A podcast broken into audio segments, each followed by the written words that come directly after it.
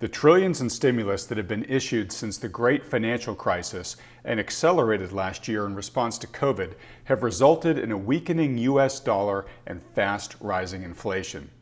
And the Federal Reserve and the current administration claim they're committed to pumping out further trillions for as long as it takes. All this intervention is massively deforming, distorting, and disrupting the road ahead for today's investors most of whom are totally unaware of how the rules are changing and totally unprepared for what's coming next. And so we've been spoiled by this idea that there's a formula with which to make money easily and restfully. The things that used to be risk free in the traditional portfolio have become highly risky. And people don't get that yet. And a lot of financial planners don't get that. Hello and welcome to Wealthion. I'm Wealthion founder Adam Taggart, welcoming you back for another week of making sense of money and these markets. And we're very fortunate to be joined today by a great mind and an even greater friend. Uh, I'm welcoming John Rubino, who's the proprietor of dollarcollapse.com and the co-author of the book The Money Bubble. John, thanks so much for joining us today. Hey, Adam, good to talk to you again. And congratulations on Wealthion. I, I predict a bright future for you guys. That's very kind.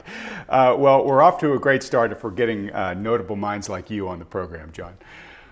Um, all right, so let's let's just dive right into this. Uh, John, you and I talk uh, pretty regularly. I'd say almost weekly, um, which is a huge benefit for me. Um, and I'd love to give our listeners a little bit of a fly in the wall experience to those kind of conversations. So to kick things off, um, if I can just ask you the same question I ask all of our guests at the beginning, um, just because I don't want to introduce any bias one way or the other, what is your current assessment of today's economy and financial markets?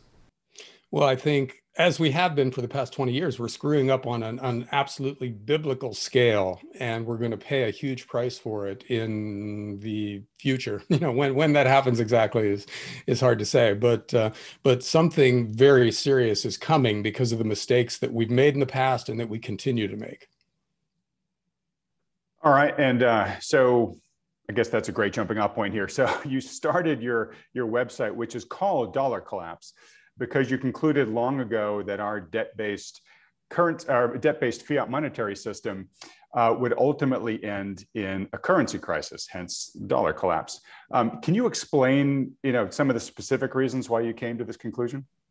Yeah, well, the, the basic story begins in 1971 when we broke the last remaining link between the world's big currencies and gold. Prior to that, um, gold is, existed at the basis of the global monetary system and it limited how much new currency governments could create. Um, take that away and it, it handed everybody basically an unlimited credit card. And human nature being what it is, we've been abusing the ability to create money out of thin air ever since. Uh, with all the consequences that you would expect. We're, we're now a, a debt-ridden society, or or every major society at every level is um, is debt-ridden. Um, and we've got these ever bigger booms and busts. You know, the, um, the amplitude of the cycle keeps getting bigger and bigger so that each bust requires uh, an even bigger bailout on the part of the world's governments. We have to create more debt, we have to uh, create more currency and dump it into the banking system. Uh, and there, there was always, you know, this endpoint out there where a bust would be so big that it would force the world's governments to bail out basically everybody in sight, and that would shift the pressure over to the currencies. In other words, we'd have to, to create such a huge oversupply of dollars and euros and yen and pound sterling that uh, that the value of those currencies would just fall off the table one day. In other words, inflation would start to really rage. We'd have a hyperinflation, uh, which would cause either you know absolute chaos or at a minimum some kind of big monetary reset. Um, and you know that we're, we're playing out according to that script. Each crisis is bigger than the last one. And the you know the pandemic uh, lockdown turned out to be um, you know that might be the one that does it because that has required such an immense amount of money from the world's governments. You know the us is going to run a, a, a, um, a government budget of about six trillion dollars this year three trillion of which is going to be borrowed. You know those numbers are just absolutely insane. Uh, so it could be that we're at the point where um, the, the current crisis is requiring bailouts that are so immense that we can't go on much longer this way. Um, but who knows, you know? But but anyhow, the uh, the story remains basically according to script. Each crisis is bigger, and the bailout has to be bigger, and the amount of debt that we carry forward is much much bigger. Uh, and eventually that blows up the system. So I, you know, I don't know where we are on on the process time wise, but we are certainly closer than we were two years ago. Okay, so many questions coming out of that, including one I was just about to ask. Maybe you don't want to answer it, but um, uh, I was going to ask you, you, since you're saying that, hey, who knows? You know, maybe the policy response to the pandemic might actually be the thing that really tips us over. Um, if you had to guess, what inning would you say we're in here? Well, it, it feels like we're in the later innings of the game and possibly the ninth inning. But uh, I have no credibility when it comes to calling the timing of things like this because I, I thought the um, the housing bubble bursting would have been the the end of the game, and uh, I didn't think we could get beyond 2008 2009 without some kind of a really serious monetary crisis slash reset. But we managed to do it. You know, we borrowed tens of trillions of new dollars and just ran the printing presses nonstop and bought ourselves another decade of what looks like normality to the average person but is actually you know complete insanity under the surface if you look at the numbers. Um, so since we did that once who knows if we can do it again? It's possible but the numbers that would be required for something like that are just so unearthly that, that it, you know it's hard to uh, to put another 10 years like the last 10 years in the, um, the category of probable. I, I, suppose it's physically possible, but it, it seems highly unlikely to me. I think that uh, we're, we're getting closer and closer to the end of the game. So we, you know, seventh inning, eighth inning, probably, ninth inning, possibly. Okay, and you know you've been tracking this for a long time. Um, I think I started re- reading your site, John. I want to say in 2008, if not sooner. Um, and uh, you wrote your book, The Money Bubble, back when? When was that published? Well, let's just say I had black hair when I started uh, telling this story. Uh, so yeah, The Money Bubble was 2014, co-written with uh, GoldMoney's James Turk, and that was that was our attempt to explain what has now become the everything bubble in other words, um, previous bubbles were basically sector specific. You had gold and silver in the 1970s and junk bonds in the 1980s and tech stocks in the 1990s and housing in the 2000s. Uh, those were bubbles that expanded within their sector, um, caused a lot of crazy things to happen, then burst and threatened but did not take down the global financial system. Um, the current bubble is in a lot of different places at the same time. Government bonds and, and housing in the us right now and, and tech stocks and it just goes on and on. Cryptos very possibly. Um, so this is such a broad-based bubble that you have to to really trace it back to the currency and say that the, the actual current or the actual bubble is in fiat currencies and the government bonds that are based on them um, so when this bubble bursts, it won't just be some, oh, Amazon went down by 95%, uh, you know, kind of thing. It'll be everything in your portfolio is thrown into chaos. Your, your bond funds are tanking, the cash in your bank account is getting less valuable, your tech stocks are tanking, your real estate um, is, is doing things that you never thought it would do. So um, this is a different animal and that's what we were trying to get at with the money bubble. And you know so far it's turned out to be true. The the everything bubble is just expanding and expanding and expanding with uh, with no real end in sight. Although you know you have to recall from history that when there's no end in sight that's usually when the end is right there you know? If you can't imagine something stopping then it's, it's ready to stop yeah, when the end is not in sight, it means it's imminent. Um, well, I mean, what what concerns me is that you know you are a smart guy who's been tracking this for a long time. You have written about the likely trajectory that the process is going to take, and it has been basically progressing according to script. And you think we are in the later stages of this, right? So. Um, I think your perspective is probably better than most in terms of where, where we are. So that is that is quite worrisome. So let, let's actually talk about kind of the end here or, or what the ending looks and feels like. Um, so, you know, really there's, there's, there's sort of, when you get to a, a place where um, false prosperity has been built upon an unsustainable system, um, where I think we can make lots of arguments that that, that describes where we are today, you, you really only have two options at the end of the day. Um, you either have to let all of the malinvestment clear, right, which is very deflationary. Um, that's where bad debts get defaulted upon, you know, uh, companies, the stocks that are any asset that's been bid up to speculative heights, you know, crashes back to a more fundamentally based uh, valuation. Um, so that's very deflationary. The other option is just to inflate your your you know you inflate the value of the currency away where you meet all your obligations nominally but you've just destroyed the real purchasing power of the currency um, and so i guess uh, open question to you john is is, is where you know how do you think this is likely to unfold um, i assume in the long arc it's it's a currency crisis where these fiat currencies either become worthless or, or worth little enough that they want to shift to a different currency regime. Um, is it just a straight path to that, or is there a risk of you know some big market correction on the way here?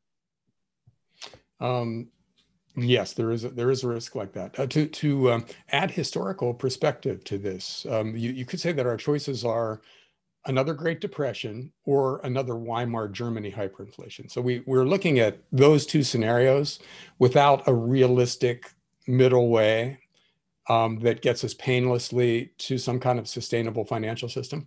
Um, so, you know, it, how it progresses from here is a very interesting and, and tricky question because if it was just the amount of debt that we've taken on and the amount of bad debt that's now bubbling up, the, another Great Depression would be kind of obvious, right? Because all of this debt is just going to blow up on us at some point. And people are going to go bankrupt by the millions, which will wipe out the debt, but it will also wipe out their creditors and so on until everybody's broke or everybody but a handful of people are broke. Um, that looks very logical based on the amount of debt we've taken on. But um, for the first time in history, every country in the world is armed with an unlimited printing press. So they can basically create create if if the um, the debt bubble is huge but finite, the amount of currency that can theoretically be created to prop up that debt bubble is infinite. So you've got a gigantic number on one side and a, potentially infinite number on the other side um, that will probably come to pass. You know, governments aren't going to let us descend into a 1930s style deflationary depression because they become the Herbert Hoovers of our generation then. You know, they're the guys who presided over and screwed up the best economy in the world. They don't want that to happen. And their only option is to combat the inevitable deflation that comes from having too much debt with newly created currency. So they're they're just going to I mean they're going to do what they're doing now, right? They're going to run the printing presses until they get some kind of growth out of the system. And uh, for how that's going to look, you can basically look at what we're doing right now. We're, um, you know, we're creating amounts of new currency that would have been absolutely inconceivable to economists of 15 years ago. And we've got interest rates at negative levels around the world now and, and, zero in a lot of other places. So we're already doing things that kind of fit the bill for uh, creating infinite amounts of currency uh, to combat a uh, another Great Depression. Um, so we're kind of living in that endgame scenario right now, and the question is, um, you know, are, are they going to create more? you know, what happens if uh, if we push interest rates down into say negative territory in the U.S and increase the money supply growth from the current 30, 40, 50%, depending on the measure that you choose, to 100%. What happens then? Common sense says you get a hyperinflation, but we've got all this debt out there that, uh, that, that is just unprecedentedly immense and um, going to be really hard to combat. So we can't say for sure that the inflationary path is the one we take out of it, out of this, but uh, you, you can say that the governments are going to try for that. You know, that's going to be government policy to inflate our way out of this mess. And we're just going to find out if it's physically possible. And nobody's ever tried this before on this scale globally. So we don't know for a fact that uh, any one thing is possible, but that's what they're going to try for. So over the next few years, or maybe over the next few months, who knows how this goes time wise, um, we'll see absolutely crazy amounts of currency be created and dumped into the banking system and we'll see what it does you know I, I, there are a few things that are almost certain to flow from this but um, a lot of other things that are very uncertain because there's no historical precedent for them. So, uh, you know, volatility and uncertainty are really the only two things you can say that are guarantees going forward. And then possibly gold and silver. you know, beyond that, I, I don't know what I would would say is um, highly likely even in the near future. All right. Well, that, that's actually a great transition because um, I, I want to now get into the more tactical parts of things. But I, I, I do want to sort of reword what you just said because it sounds great, which is I think the only thing we can be certain of, you're saying, is uncertainty. Um, that there will be more uncertainty going forward, more volatility, et cetera. And, and that's sort of where I was going right, right before we get into you know potential specific solutions to look at. Um, you know, my observation from from interviewing many you know great experts like you over the past bunch of months is uh, almost to a person they feel like we are in the, one of if not the most treacherous times in living memory for investors um, because of that uncertainty. Um, you, you can you can feel like okay i know where this is going to end right? It's going to end with more currency printing. It's going to end with a more devalued dollar. Um, that's going to have an inflationary impact on prices in the long run. Um, but there's there's so much debt out there.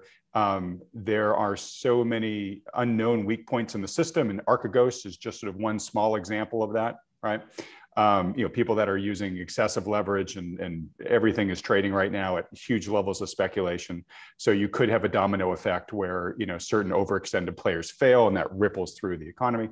So um, where I'm going with this is even though the ending we might feel we have a relatively high degree of probability in predicting, the path there is unpredictable. And I think the authorities have, have told us, I mean, the Fed's been straight up, hey, we're going to try to maintain a certain amount of, of inflation and try to keep everything within that nice band.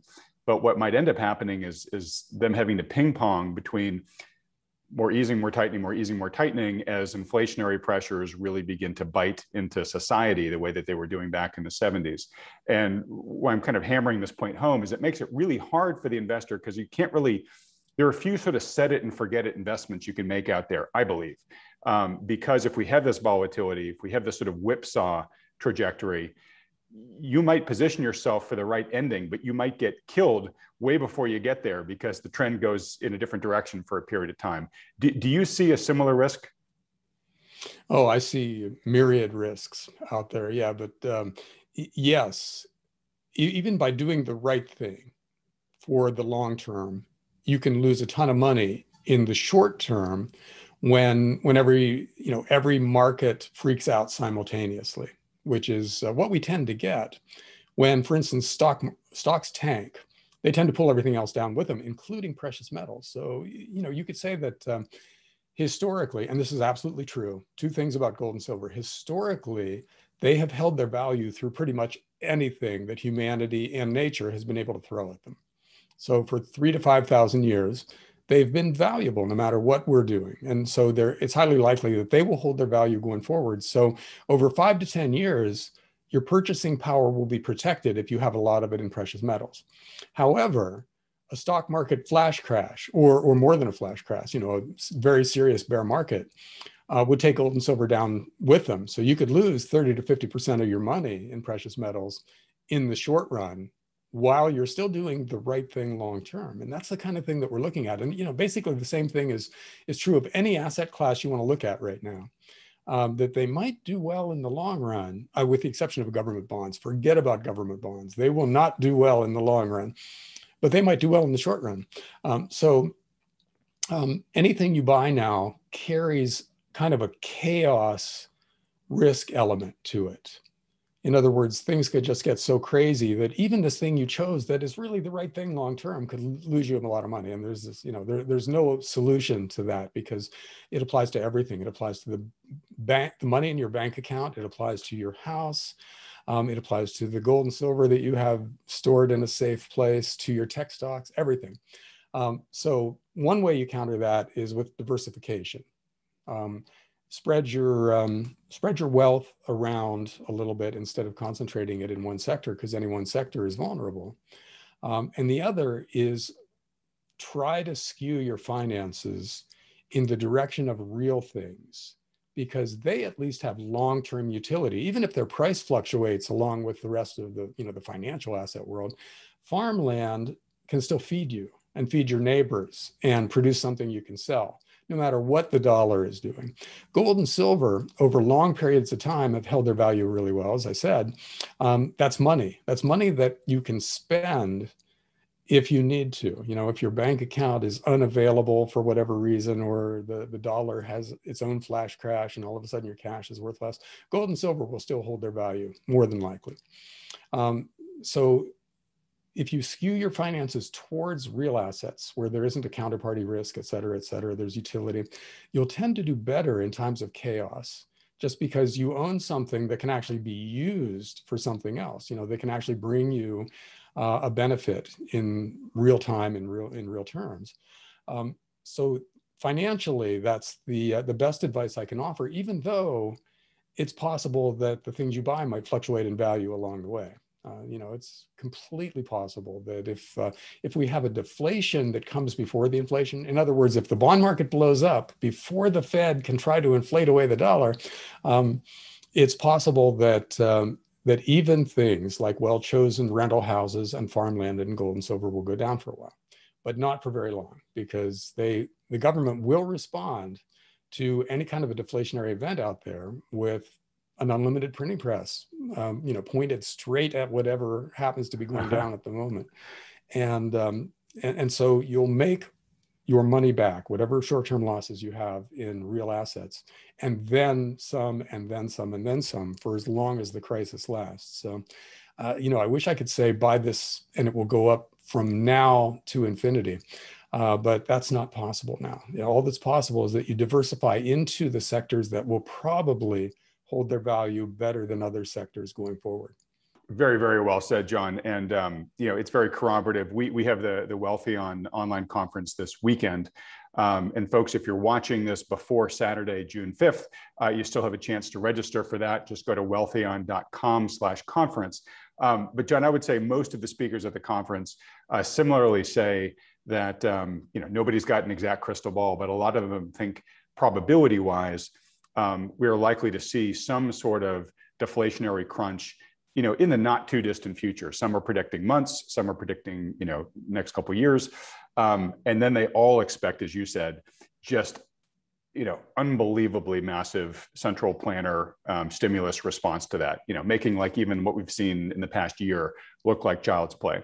So um, you know where i'm going with this is and you did a great job of, of really i think explaining and articulating this is um, you, you can't be you can't be lazy here and i don't mean to make that sound prerogative uh, pejorative but um, you know in past eras there were places that you could park for safety. It's a lot harder to do that now right you, you park yourself in cash which is a very real position to be in if you're concerned about deflation but it's getting eroded you know by while you're waiting if inflation continues to rise the way that it's doing right now um, obviously if you get out of cash and go up the risk curve you then become at much greater risk of, of a big market correction. And, and some very notable people are predicting quite a large market correction. I mean, you've got really venerated guys like Grantham who are predicting a 50% market correction like this summer. You got guys like Dave Hunter, who's talking at our, our conference, who's predicting more like an 80% market correction. And um, so the, the, the, the reality, the thing I'm trying to drive home here for people is um, we, we've really enjoyed a decade, really kind of multiple decades of um, easy driving for passive investment. You could buy an index, set it, forget it, and it would pretty much make money dependably for you year after year. We're now entering an era where active management is going to become a lot more important, where you need to be looking at the markets and being nimble, reacting to what the reality on the ground is. For a lot of people, they don't have the time, bandwidth, or experience to do that themselves. Those are the people that we tell, hey, go work with a professional financial advisor. I'm going to bring on the guys from New Harbor relatively soon. That's why I have them on this program so they can hear from one. You don't have to work with New Harbor, but you should work with somebody like them, given the era that we're, we're entering into. Um, all right, so enough enough of that. But real quick, I'll, I'll give the torch back to you here. John, but you you you did what I was hoping for, which is you said, okay, look, I think a good category of investments for what's coming are hard assets. Um, you mentioned a few, farmland, et cetera. I know you're real excited about gold, silver. Um, feel free to feel free to make any commentary based on what I just said. But I, I, I want to now kind of transition into, um, you know, what do you think are some of the best ways to um, invest in gold and silver for capital preservation, purchasing power protection, but also I, I, I, believe, I don't want to put words in your mouth, I think you believe that it's actually going to be a good place potentially for wealth growth going forward, given the higher inflation coming. Yeah, Adam, you made three really important points there that I want to touch on. The, first is that it's been easy for us as investors, uh, basically for a lifetime. And the reason for that is because we have been in um, a, a super a credit super cycle since World War II where more and more currency and more and more debt have been created year after year after year, which really smooths things out because it makes stocks go up and, and bonds in general become more and more valuable over time. So the average investor could be in, uh, you know, 50% stocks, 30 or 40% bonds. Could have been in anything practically. Cash. Yeah. And, and basically, that's all you had to do in 1949 and you would have made money on balance every decade going forward. You would have done great. And so we've been spoiled by this idea that there's a formula with which to make money easily and restfully. Um, now, oh, what was the second point? There was another point. Oh, oh, yeah. Um, suddenly, the things that used to be risk free in the traditional portfolio have become highly risky and people don't get that yet and a lot of financial planners don't get that. You know the idea that uh, cash and bonds um, have any risk associated with them is not mainstream understanding yet. But the fact is because we're screwing up the currencies the financial assets that depend on the value of our currencies are at extreme risk right now. In other words they're not risk free anymore um, so if the dollar tanks, in other words, a bond which pays you dollars year after year goes down in value as well. Same thing with the bank, the, the money in your bank account, it goes down in value too. So the hideouts of traditional investing are no longer a safe place to be anymore. So, it, you know, uh, if you have a financial planner put you in stocks, bonds, and cash, it's possible all three of those things go down at the same time. Um, and you know, a lot of retirees couldn't handle something like that. That would destroy their plans and, and send them back to work if something like that happens. Uh, so that's what you got to worry about now. And because of that, you need expert advice that is not mainstream. You can't trust a traditional financial planner who's using, you know, this cookbook formula to allocate your money to safely do that anymore. So you need somebody who's going to, you know, do what I said. Look, look at the hard asset side of the spectrum and skew in that direction. And that's something that um, the average stock, stockbroker or financial planner would say is kind of alien and, and excessively yeah. dangerous because it's not well understood. Uh, but you kind of have to take that con- uh, the conceptual leap right now in that direction. And because most people don't know how to do that, it's helpful to have pros that do know how to do that walk you through it. All right. Well, you're setting the New Harbor guys up um, just beautifully. So they're going to send you a really nice fruit basket after this uh, this video. We hope you've been enjoying this conversation with monetary analyst John Rubino. The interview continues over in part two, where John explains the role that hard assets can play in protecting the purchasing power of your portfolio, as well as sharing some specific sectors and companies that he views favorably right now. To watch part two, just click on the link provided in the description of this video below, or go to youtube.com slash wealthion. But before you do, please don't forget to click the subscribe button below if you haven't already. Oh, and if you'd appreciate a free, no strings attached portfolio review by a financial advisor who takes into consideration the macro risks and market opportunities that John mentions in this video, just go to wealthion.com and we'll set one up for you. Okay, I'll see you over in part two of our interview with John Rubino.